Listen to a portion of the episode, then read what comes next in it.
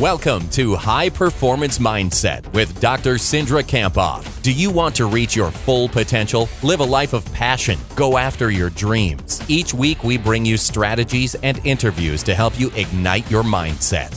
Let's bring on Cindra. Welcome to the High Performance Mindset Podcast. This is your host, Cindra Kamphoff, and thank you so much for joining me here today. I'm grateful that you're here ready to listen to an interview with Kevin King. Kevin King is the owner of Premier Team Building Solutions. He's also a leadership development consultant and senior lecturer at the University of Wisconsin La Crosse. Now, in this interview, we talk a, a lot about his different experiences helping teams um, and organizations build culture, leadership, and trust. He's had over 20 years of experience in athletic administration and public relations and higher education and including 11 years in public relations with the Detroit Lions, the Minnesota Vikings, the Tampa Bay Buccaneers, and the Chicago White Sox. So I think you're going to enjoy this interview with Kevin. There's a few things that really stood out to me about the interview. Um, one of the things I'd encourage you to listen for is what he describes as three levels of trust, and he talks about what they could mean for you. He also talks about what great leaders do and that they're always constantly learning and growing as a leader. And he provides you some tips on how to how to grow your leadership. And then um, towards the end, we talk about building culture and specifically how he uses physics to inform how to build culture, which is a pretty fascinating discussion. And uh, uh the last thing I'd encourage you to listen for is we talk a little bit about control the controllables and how that's an intentional process. And I liked the way that he described it, um, mostly because a, a lot of my clients and the teams and organizations I work with get stuck in focusing on things they can't control. So I think you're going to enjoy this discussion. Um, if you enjoyed it, there's two things that I would encourage you to do. Head over to iTunes and you can le- leave us a, a rating um, as well as a comment there on iTunes if you just search for high performance mindset. And that would be so incredible. Um, you know, I would so appreciate you doing that. That just allows us to reach more and more people each week with the podcast. And then Kevin and I are always on Twitter, and we'd encourage you to reach out to us. Um, tell us what stood out to you about this interview. Kevin is on Twitter at KevinK29, um, KevinK29, and I am at mentally underscore strong. So we look forward to hearing from you. And without further ado, let's bring on Kevin. Welcome to the High Performance Mindset, Kevin. I am so jacked up that you're here today for this interview. I know, me too. It's been a long time coming. It's been a long time coming. So, Kevin, for those people who don't know you, can you tell us a little bit about your passion and what you do? Sure. Well, I'm well two things here. I'm a professor. I'm at UWL, University of Wisconsin La Crosse, in the sport management program, and I also just launched my my own business on the side called Premier Team Building Solutions, where I work with companies and uh, sport teams on how to build culture, uh, leadership, um, how to get everyone on the same page and, and, and really have a, a shared beliefs of behaviors that everyone um, agrees upon and, and moves in the same direction. Excellent. Kevin, I'm looking forward to learning more from you today about leadership and culture. So just tell us how you got into this area. Let's just start there. My entire background for the past 20 years has been involved in some form of athletics. Um, when I graduated from college, I had a communications degree from Eastern Michigan University. And I started off working in the NFL, um, doing internships with the Minnesota Vikings, Chicago White Sox, and Detroit Lions. And so from a very early stage, um, I was always around um, teams. And then after I finished interning, I went on to work for the Tampa Bay Buccaneers and for American Red Cross and, and, and World Wrestling Entertainment and the XFL, if you remember the XFL back in the early 2000s. And so I've always been around coaches and players and, and, and teams and, and witnessing teamwork and being a part of a team, whether it was, uh, you know, in the PR department or uh, working with another department. So I, I just really um, enjoyed being in that type of an environment. And then when I got, got into higher education, um, teaching, um, I was able to have a position at Central Michigan University as the director of their athletics director leadership development program. And in college athletics, um, leadership is is a big deal, and we're always trying to teach um, our young student athletes um, how to be better leaders and, and, and really preparing them for uh, their transition from high school into college and then having them flourish while they're here and then ultimately transitioning out of it. And so being able to uh, work in that capacity really gave me a, a different perspective. And from, there, it just kind of at the University of Wisconsin La Crosse, um, a year ago, I started working with our football staff and just really uh, working with our captains and teaching them how to uh, what it means for them to lead. And I think a lot of times when you talk to leaders or, or captains, uh, they really uh, couldn't define what leadership is, and, and, and maybe they've gotten to a leadership position because of their skill set, but it doesn't necessarily mean that they have this the skills to actually lead. They just are really good at their discipline um, or their jobs one of the ways that we have got to know each other is through my work in football, you work in football. So tell just tell us generally about like your experience working with the football team there last year and I like what you said about, you know, what does it mean for you to lead? Tell us how you worked with them and how you helped them develop as leaders. Sure, you know, first when you whenever you do something with a team, you always have to be on the same page with the head coach in terms of uh, the head coach has to be open to diverse ways of thinking. And a lot of times um, people or coaches do not necessarily put a ton of value into leadership development. They they may uh, may um, defer to uh, campus programming that may uh, teach kids how to do that. But uh, last year uh, we decided to des- design a 10 week program um, to really teach the captains um, what it what is leadership to them and what are they motivated by um, for playing the sport. So one of our first questions we would ask is, is what motivates you to play to play football, and based off your motivations for why you do what you do um, has a direct uh, link to the outcomes. It, it, it, relates to your why. You know, what's your motivation for? If you're doing it because it's an extracurricular activity versus you're doing it because you want to compete and, and uh, win championships, it's, to, it's two different motivations for it. And so, really, what we wanted to do was tap into their individual personalities. Um, we wanted to have a diverse uh, group of captains who had different personalities, different leadership styles that would um, relate to, you know, a, a, program that has more than a hundred people um, involved in it. And so, each week we just peeled back the layers of, of leadership um, individually um, for them. And then we started to instill our core values. In, last year, those core values were um, leadership development, psychology, and communication.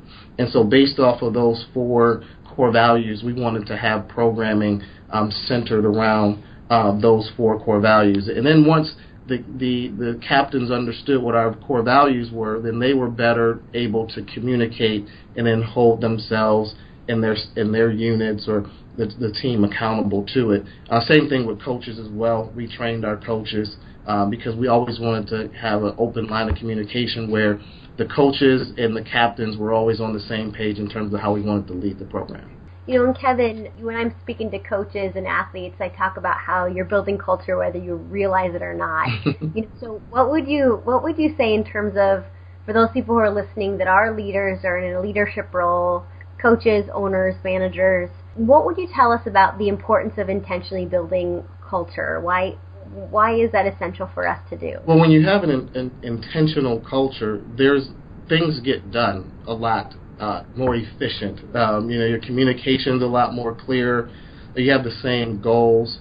Um, your accountability is strong. Um, it's it's very systematic in terms of um, people are able to flourish in that environment versus when you have a culture by default, it, it's kind of the opposite of that, where um, you know your communication isn't clear. I mean, trust is usually weak. Um, when you have a good a culture, trust is is really um, strong. Uh, but when you don't, I mean, it's weak. If you have tr- trust issues between um, staff and in, in leadership or players and coaches, um, those types of things. Uh, you always hear people talk about in sports about locker room. You know, it's bad for the locker room and, and those types of things. And so if you if you're not really disciplined and if you're not really having a culture based on intent, then you you have to accept what you get basically, and that's the default part of it. So what would you tell us in terms of like what's the most effective culture to create? I say the the, the best culture that I've noticed between working in sports and even working, you know, at, at the hospital um, would be um, relationships. And really, uh, trust isn't really given to you by your title. It's really given to you by the relationships that you've developed um, with individuals um, and people that, um, in, in repeated behavior over time, where people um, having a, a, positive experience with you that allows them to trust you. And it goes both ways as, as well. So I, I would say trust is a big part of um, creating um, that environment that you want. And how would you tell us in terms of how to create the trust and kind of relationship should we build? Well, uh, you know, it, should be. You know, we always talk about, you know, there's there's three levels of trust. That's what we talk about over here. Um, competence. You know, people want to trust that you know what you're doing. Um, interpersonal relationships, meaning that uh, people uh, want to feel that you care about them beyond what they're hired to do. And then character, you know, just uh, the type of person that you are. Um, you do what you say. Um, you exhibit all those behaviors that um, that make people feel comfortable around you. So if I was to break it down into those three um, components, and then it's over time. I mean, it's not like a one-shot deal, and, and then um, and then people automatically trust you. I mean, trust is such a huge thing in life. I mean, with relationships outside of work, um, with friendships. I mean, it's it's always we're always making deposits and we're always trying to create experiences that deepen trust on both sides. On both sides, it's not a, a one-way street, but a two-way street. So, Kevin, I like your three: competence, interpersonal character. You know, if if we're listening and we're like, yeah, we we needed to work to develop trust a little bit more. Where would you tell us to start? Is there a place in those three you tell us to start, or what would you tell us to do? I would say of the three, again, it, it begins with um, relationships. I think people follow you based off of relationships that they have with you. Um, people may feel that you're competent just by your they'll give you the benefit of the doubt just by your title. They may think that you're you're competent. But again if you don't have, they don't have a connection to you. They don't have FaceTime with you. They don't feel that you care about them. That's when um, things start to over time again over time this is when things can go um, go awry. And I've seen that a, a lot of a lot with um, with players and with coaches when you can the player can trust that you're X's and O's, they know that you're competent, they trust that you're a good man and and you don't do anything crazy outside of the outside of, of, of the field. Uh, but they don't feel like they're connecting with you personally. Maybe you, you they don't feel like you you say hi to them or you uh, learn things about them outside of school or outside of sport. And this is not just in sport too; it's also in um, businesses as well. Or again, I, I mentioned the hospital. It's the same thing where um, you know if your staff doesn't feel like they're let's just say you are a high ranking official and their touch points to you is very limited, um, they may trust your competency, um, but they may not know your character and they may not know you personally as well. So depending on what their relationship is with you, could affect how, how much they trust. Yeah, Kevin, you know, when I think about really successful coaches that I've seen and leaders, they do show this level of caring. You know, for those of who are listening who would like to improve in that part, you know, where would you tell us to start and how do we show that we care more often? Well, I think there's some easy things we can do. Is just um, getting outside of our, you know, offices a lot of times, or, or getting outside of um, our typical environment. A lot of times, if, if you're a leader, you're um, maybe you're in meetings all day, you know, and, and you don't have a lot of face time with staff. And I would say it's, it's part of being intentional it's where you have to create that time because again, you're either creating the culture or the culture is creating itself. And so when we go back to what we mentioned earlier about discipline, then you have to say, okay, I have to consciously or I have to intentionally make make a point that I want to visit more with my staff. And that could mean a lot of things. It could be, you know, I keep mentioning the hospital because I'm a consultant for for Gundersen Health System, um, but it could be rounding with patient with with uh, in your department, or it could be huddles, or in sports it could be um, going out to lunch, or having team activities that don't um, involve um, X's and O's. So there's a lot of things that we can do. We just have to be intentional. And it's different for everyone because everyone's personality is different and people show how they care differently. But I think if you're conscious of it and you're intentional about it, then you start to um, create that environment for your for your uh, department. So, Kevin, if I could kind of summarize what you're saying, you need to create your culture, or the culture creates itself. I really like that. I think it's a really um, sticky point, and that the best really work to create the culture. They start with relationships and showing people that they care about them. Right. Yes. Yeah. When you don't, when you allow a culture to create itself, uh, again, you you really don't you you don't have it. You can't say anything because you didn't do anything to create it. You let it happen by default. And when by default means good or bad, whatever happens happens. Really within your culture. But if you want it to be a certain way, built on caring and you know developing people and coaching and mentorship programs that you might have within your department. Um, all those things to me fall under interpersonal, um, showing that you you are investing um, in this individual and you want to create an environment where that person um, feels comfortable and can put forth their best effort. What do other things, you know, that leaders do in terms of creating a culture? They have clear goals um, they have their core, their core values, things that they believe in. They have behaviors that um, that they exhibit themselves and that they expect or require in some cases from their staff.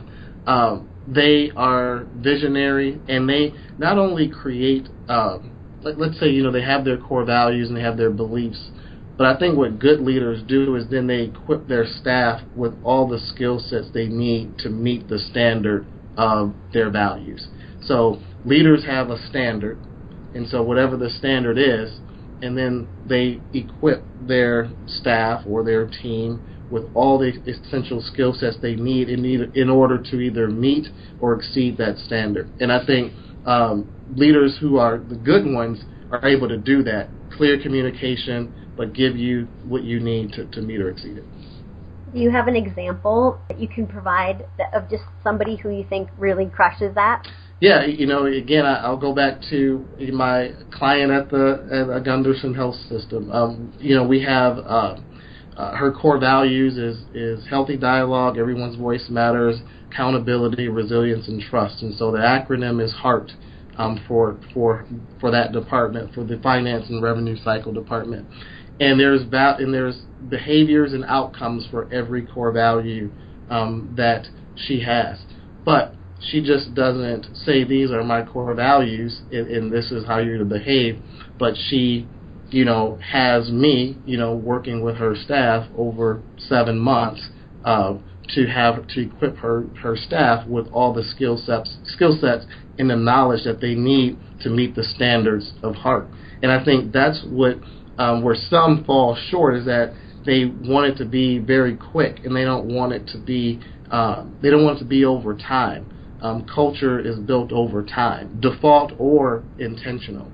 It, it just doesn't work because you have someone come in and, and say a couple you know couple words that sound trendy without having people do the work over time where it becomes almost like muscle memory where it becomes it just becomes a habit and it's the same thing with default is that default doesn't happen overnight. It's just been these repeated behaviors over time that has created this environment, and it's very difficult to get out of it if you're not if you don't you know if you don't have something that changes that momentum. Yeah, excellent, Kevin. I like what we're talking about in terms of culture and and what good leaders do. Tell us a little bit about the work that you do in leadership in general. Can you tell us just specifically, you know, you've given us an example of the hospital, but when you think about how you help people be be stronger leaders, can you tell us a little bit about that? Yeah, well, I think you know, as a leadership development coach, um, you want to be in tune with what they need and what and what uh, what they believe in. You know, when I work with with Gundersen, it's it's not my beliefs. It's it's it's our chief financial officer's beliefs, and it's me coaching them to move in a, in the same direction over time with a lot of different skill sets, communication skill sets, standards, accountability metrics, um, outcomes, everything's in writing. um, everything is clear, everything is uh, intentional and, and has purpose to it. So if you think, you know, we always talk about, you know, um, our intentional is is what we do, purpose is why we do it, and our skill is how we're going to do it. And so for every question that someone might have in terms of our intentional behaviors, you already know um, the rationale for why we do what we do. So Kevin, we've been talking about your work, you know, in football and then in the hospital, and you've had such an incredible amount of experience, you know, a player development coach and staff consultant with the UWL football team, which you've talked about, you know, 11 years in, in public relations at professional sports like the Detroit Lions, the Vikings, the Buccaneers, you know, and now you you have your own company, Premier Team Building Solution. So tell us, you know, how how did Premier Team Building Solutions even come up come to be? Yeah, you know, it's um, I've been very fortunate in the sense that I've already, you know I had clients before I actually had a company. Um, so um, when I started to work with UWL football a year ago, um, I had started to think about it, but I didn't know what I didn't know what it would look like, or, or, I didn't know a name and all those types of things. And so um, I was trying to, I'll tell you, I was trying to create a partnership with UWL football and, and Gundersen Health System and because I wanted to be able to um, combine like how does healthcare leadership and sport leadership how they interconnect with one another, and I was able to um, present uh, my sport business leadership model to the um, leaders over at Gundersen Health System, their CEO and his executive staff, and, and show them how that model uh, could work in healthcare. And, and really, over time, um, you know, the chief financial officer and I um, had some discussions about doing that with the revenue cycle and finance department, and then what it would look like in terms of training and how long um, it would take for me to instill sort of a leadership um, model for uh, the revenue cycle and finance. And that's how really Premier Team Building Solutions um, was launched because then I had a long term commitment from a um, Gundersen Health System is the largest employer in the La Crosse, Wisconsin area, and um, and so and I had a, a like I said a long term commitment with them, and so that's sort of how Premier Team Building Solutions was was launched. I think what's unique about it is that when you think of you know well how does sport leadership um, relate to healthcare leadership, and how does sport leadership relate to finance within um, a hospital of, of leadership? And the question, the answer to that is, is that great leaders think outside the box. They think differently. They don't think status quo. They don't think that they can't learn from different industries or they can't learn from different disciplines. And I think that's been the, the really good relationship between uh, myself and, and Gundersen Health System is that we've been able to take our unique skill sets and then combine them together to make for a really good um, leadership model for them. So, Kevin, can you tell us a little bit about your sport leadership model and uh, tell us how that relates to any area? You know, like you're explaining football, the hospital, but my guess is it it really applies to any kind of leader. So tell us about that. Yeah, for sure. You, you know, again, when you think about any leadership position, whether you're working at a grocery store or you're working at a hospital or you're working for a large corporation, um, what you really want to have is is just um, patterns of beliefs, and you want people that believe in what you believe in, and people that enhance what you do. So. Um, again, whether you work at the grocery store or you work at a bicycle shop, is that when you you want a team around you that um, not tries to change your core values, but enhances your core values through their individual personalities. And I think once you understand that, um, then you start to create the momentum. And we use um, physics for our leadership here at Premier Team Building Solutions. Is that it's it's just the physics of it. Is that you know if you have more people moving in one direction and you create momentum, think good things are going to happen. It's going to be hard to stop um, that force as a, and it works the other way too. I mean, if you have momentum going the other way, it's going to be very difficult to stop something that's um, not going the way that you want it to go. So, um, just using um, different like I said, we use physics. We use um, we want to have clear communication. Then we want people who add value and who can enhance what we already have in place. So, Kevin, tell us a little bit about how you use physics. It's super interesting. so we we use the the formula uh, force equals mass times acceleration, so FMA, and so I'll teach to you how we apply it in, in sports and, and in in healthcare. So if, if you have you know uh, you have a fixed number, you, you know force is the amount of force that it takes to to uh, create um, to move in a certain direction. Uh, and then the m is the mass, which is a fixed number. So it could be 43, it could be 100, it could be 5, whatever that fixed number is. And then you have acceleration. That's how fast something's moving in a direction. So let's say you have, uh, let's just say, you know, if someone's in my office right now and one person is pushing me in one direction, with a little bit of resistance, uh, depending on the force that that person uses, is going to be difficult for that person to move me in a direction. But if that person has 10 people behind him or, or her, or 20 people or 30 people behind him or her, and they're all forcing me in one direction, even with resistance, I'm, they're, gonna, they'll be able to push me through the wall just because of the, the amount of force um, that they would have.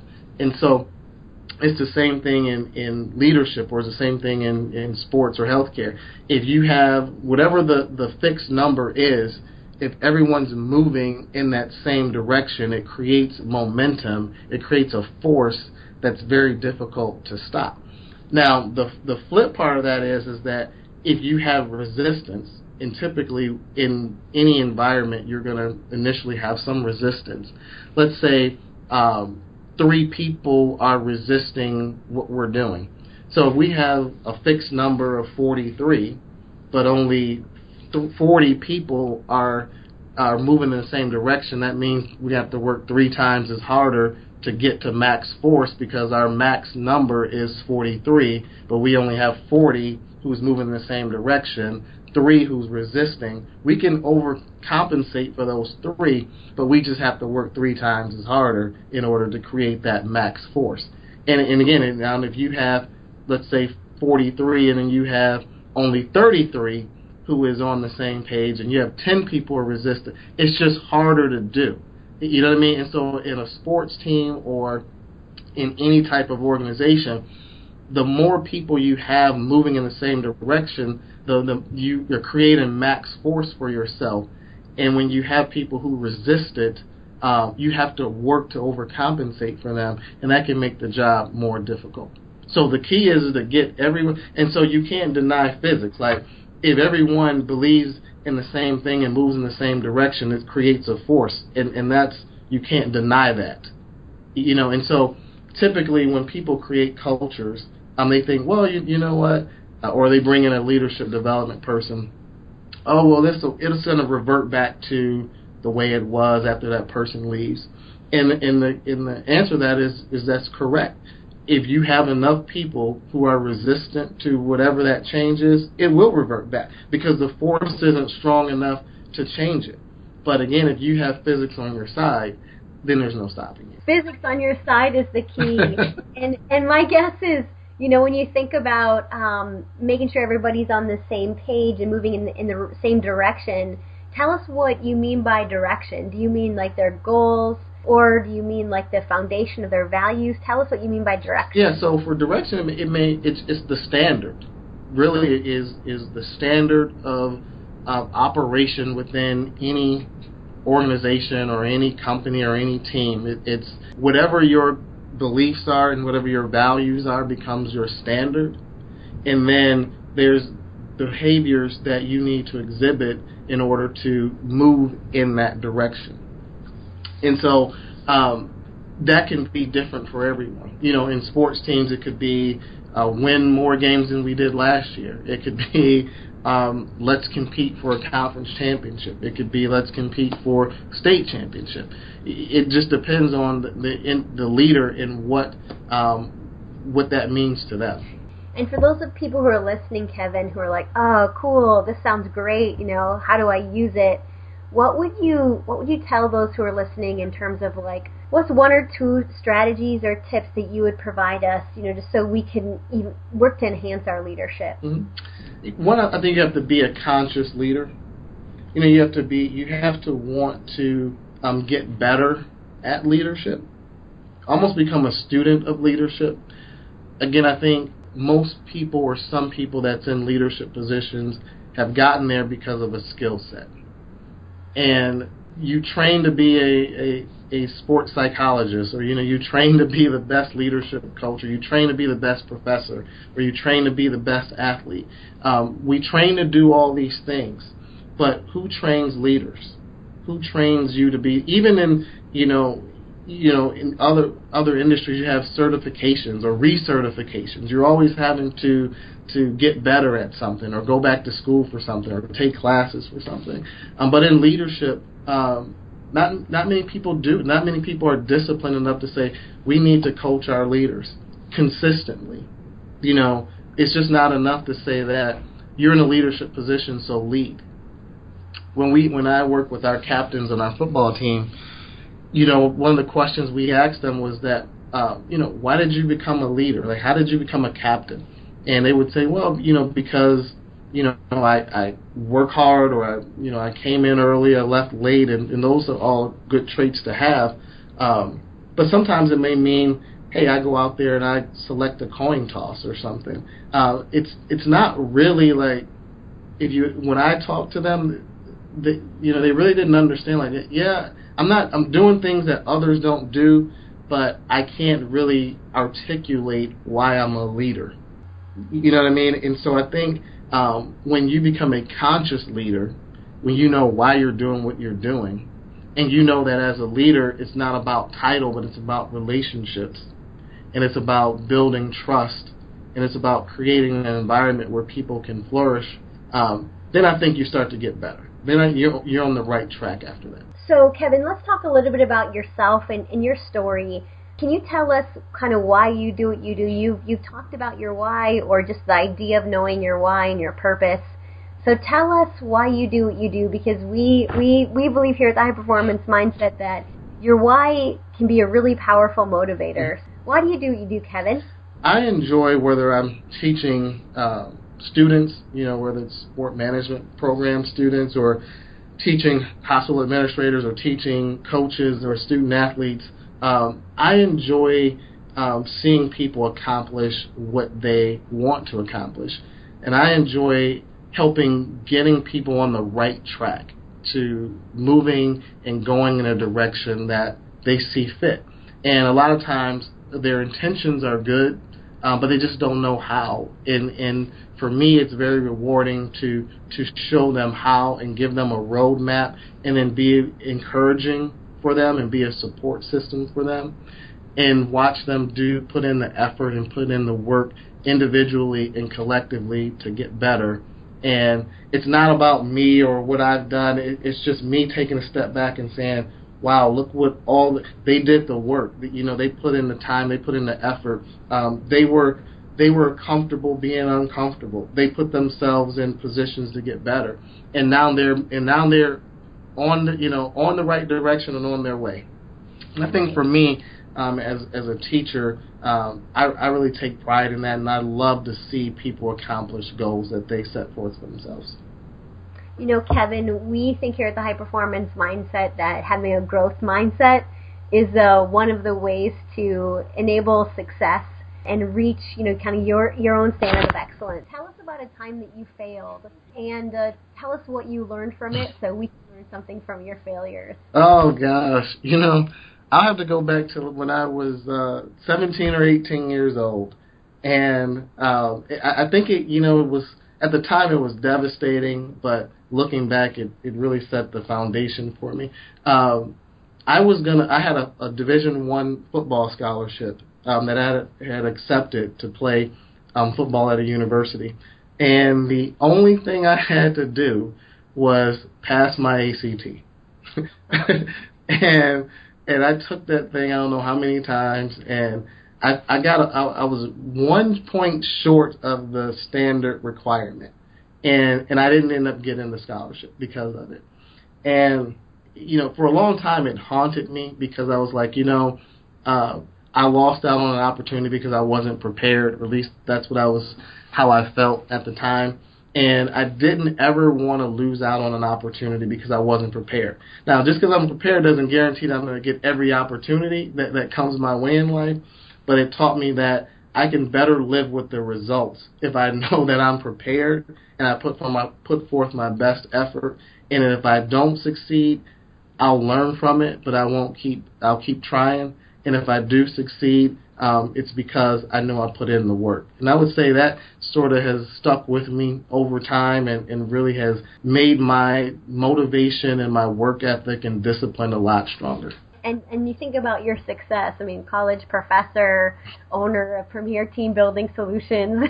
you know, in so many different pro sports. It's cool how you you use that to fuel you. Yeah, and I think if you can find um, strength in failure, or you can find opportunity in failure, um, that it can work. It can work for you. It can work against you. And I think the really good ones, uh, disciplined leaders, and, and, just individuals in general, um, really know how to take negatives and, and turn them into to them into view them into positives to do better. Um, others will take negatives and it, and it may just take them to- totally in a different direction as well. But I think if you can figure out a way to uh, make those failures into successes, um, you'll be better for it. Yeah, I completely agree. And I think so many times, like, our knee jerk reaction is just to take it personally or take our failure and take it to heart. You know, that, you know, because we failed, we are, we are a failure. But what you're saying is that the best do is they are they're always looking for the opportunity and the difficulty. Mm-hmm. Yeah, you know we can't guarantee life doesn't guarantee us anything, but again I feel like I'm better to li- I'm better off I can live with the results of the outcome, knowing that I put forth and did my part and put forth the effort and energy and time into something. Kevin, can you tell us about an aha moment that you had? You know, just a, a light bulb that went off in terms of you know, a learning moment for you, maybe about culture or leadership? Well, I tell you, you know, one of the aha moments for me was I never aspired to teach. When when I was in college, um, I wanted to be a spokesperson in the NFL. Like I wanted to be a spokesperson for a team, and I never thought I would ever teach college for sure. Um, never thought that I would be a leadership coach all these things that I'm experiencing 20 years later. I, I never, they weren't in my plans 20 years ago. And I think the aha moment for me was is that um, as you move through your life and move through your career, if you're open to different opportunities, or if you're open to get outside of your comfort zone, and for me, it was to get in front of college students and teach them something that I had been doing for 10 years at the time. Um, that there's a lot of things that life can show you that you can't or that I couldn't physically see or I couldn't even dream up myself. Like it wasn't in my mental capacity to dream it because I couldn't see it. And really, when you're open to things and you you're okay putting yourself in uncomfortable situations, life can show you more than what you can conceptualize in your own head. And so I think uh, that was a that was an aha moment for me. So let's go to the top 10 traits of high performers, Kevin. And so I know you have that in front of you. Which of these do you think that strong leaders exhibit the most? Like, which trait of those top 10 traits of high performers do you think most leads to being a strong leader? I think the strong leaders fall into number seven. They're comfortable being uncomfortable. And I'll tell you why I like because I, I I like this for myself too. It's easier said than done, by the way, and I think that's why uh, really good leaders are able to do it because it's not easy. Sometimes you have to intentionally put yourself in uncomfortable situations. Sometimes situations don't put you in uncomfortable situations. You put yourself in uncomfortable situations to grow. So you become intentional in in your purpose for doing something. A lot of people aren't good at that, or a lot of people don't want to initiate that uncomfortableness because they don't know uh, how they're going to react to it or they don't know how they're going to respond to it. So I would say number seven, um, they are comfortable being uncomfortable. And then, which one of those traits do you see the people that you work with struggle the most? Uh, controlling the controllables is probably um, the most because in leadership positions, people uh, tend to want to control a lot of things, or at least feel that they have to control a lot of things. And yeah. you know, con- controlling controllables is it's a clichéish term, but requires a lot of practice and discipline in order to execute it. If you can become really good at controlling the controllables, then I think you're you're well on your way to being a, a high performer. Um, it's just not easy doing that, and it takes a lot of practice. To every situation, you almost have to take a step back and say, okay, what part of this situation can I control, and then control that part of it and let the other part go. Um, that's disciplined behavior. Uh, when you do the opposite, it's it's default, and it's you know it's it's uh, you know you're just uh, being impulsive a lot of times um, to events that may happen to you. That's true. I like what you're saying in terms of just taking a step back, asking yourself like, what can I control? Mm-hmm. and then dom and usually it's just like your attitude and your effort and your preparation and then dominating that. Mm-hmm, mm-hmm. But again, that takes practice. It takes it takes discipline and it takes a lot of self awareness and it takes not being impulsive because typically we respond quickly to things that are happening throughout the day. And sometimes to take a moment or take a pause or take a step back and to say okay what can i control in this particular situation? It's not easy to do um, but again you can be disciplined about it i think then you have you know the best choices will be available to you of how to handle that situation. So, Kevin, let's go to the speed round. Tell us the first thing that comes to mind. So, if you could recommend a book or a resource for the audience, what would it be and why did you choose that? You know, the, the most recent book I read was um, Above the Line by um, Urban Meyer.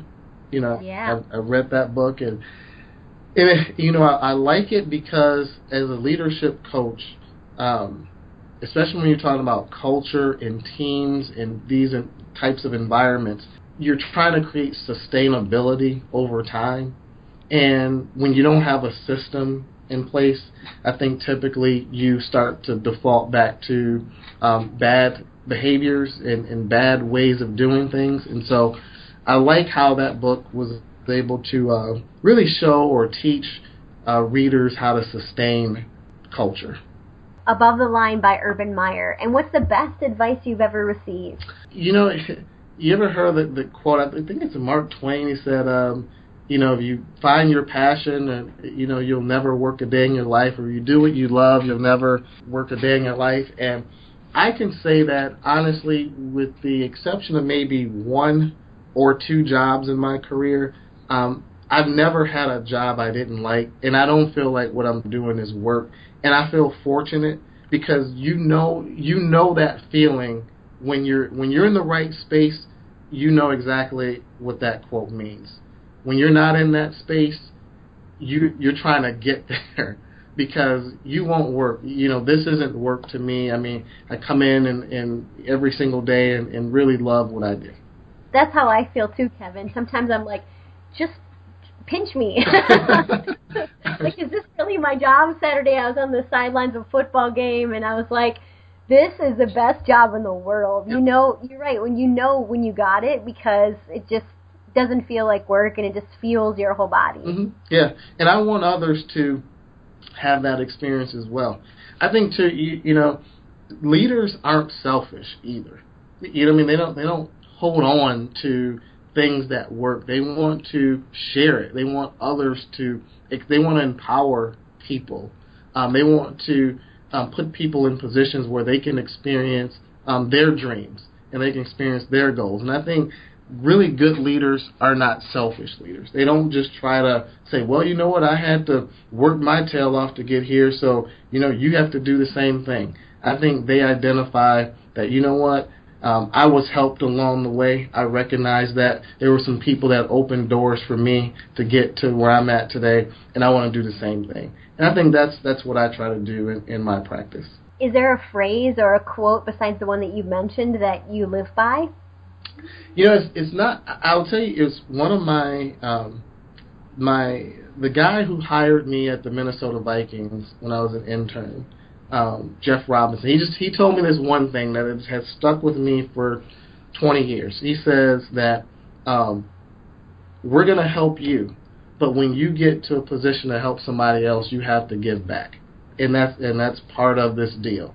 And I've never forgotten that, and every throughout the course of my career, I've always helped others or, or you know reached back and, and gave someone a break or an opportunity or, or, or mentored them because I know I saw the benefit that it had or the impact it had in my life, and, and I want that that person to experience it, is that as well. So, Kevin, as we wrap up the interview, what's a, some final advice you'd give to those high performers who are listening? And by high performance, I mean those people who are working to reach their greater potential and are are being conscious leaders and conscious of their thoughts and being disciplined with their thoughts. Mm-hmm. You know, I would say that it's it's just an ongoing process. Like it never it never ends because your values and beliefs shouldn't have an end date.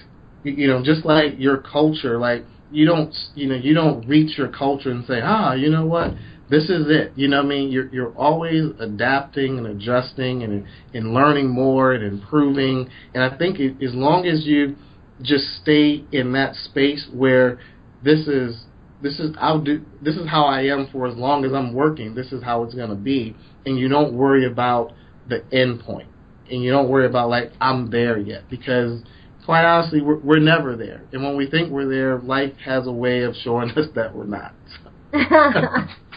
So, Kevin, how would you recommend that we reach out to you? Sure. So you can. I'm on Twitter at at Kevin K29, K E V I N K29, or you can email me at Kevin L King 29 at gmail.com. All right, excellent. And if what would be awesome is if we could start a conversation on Twitter.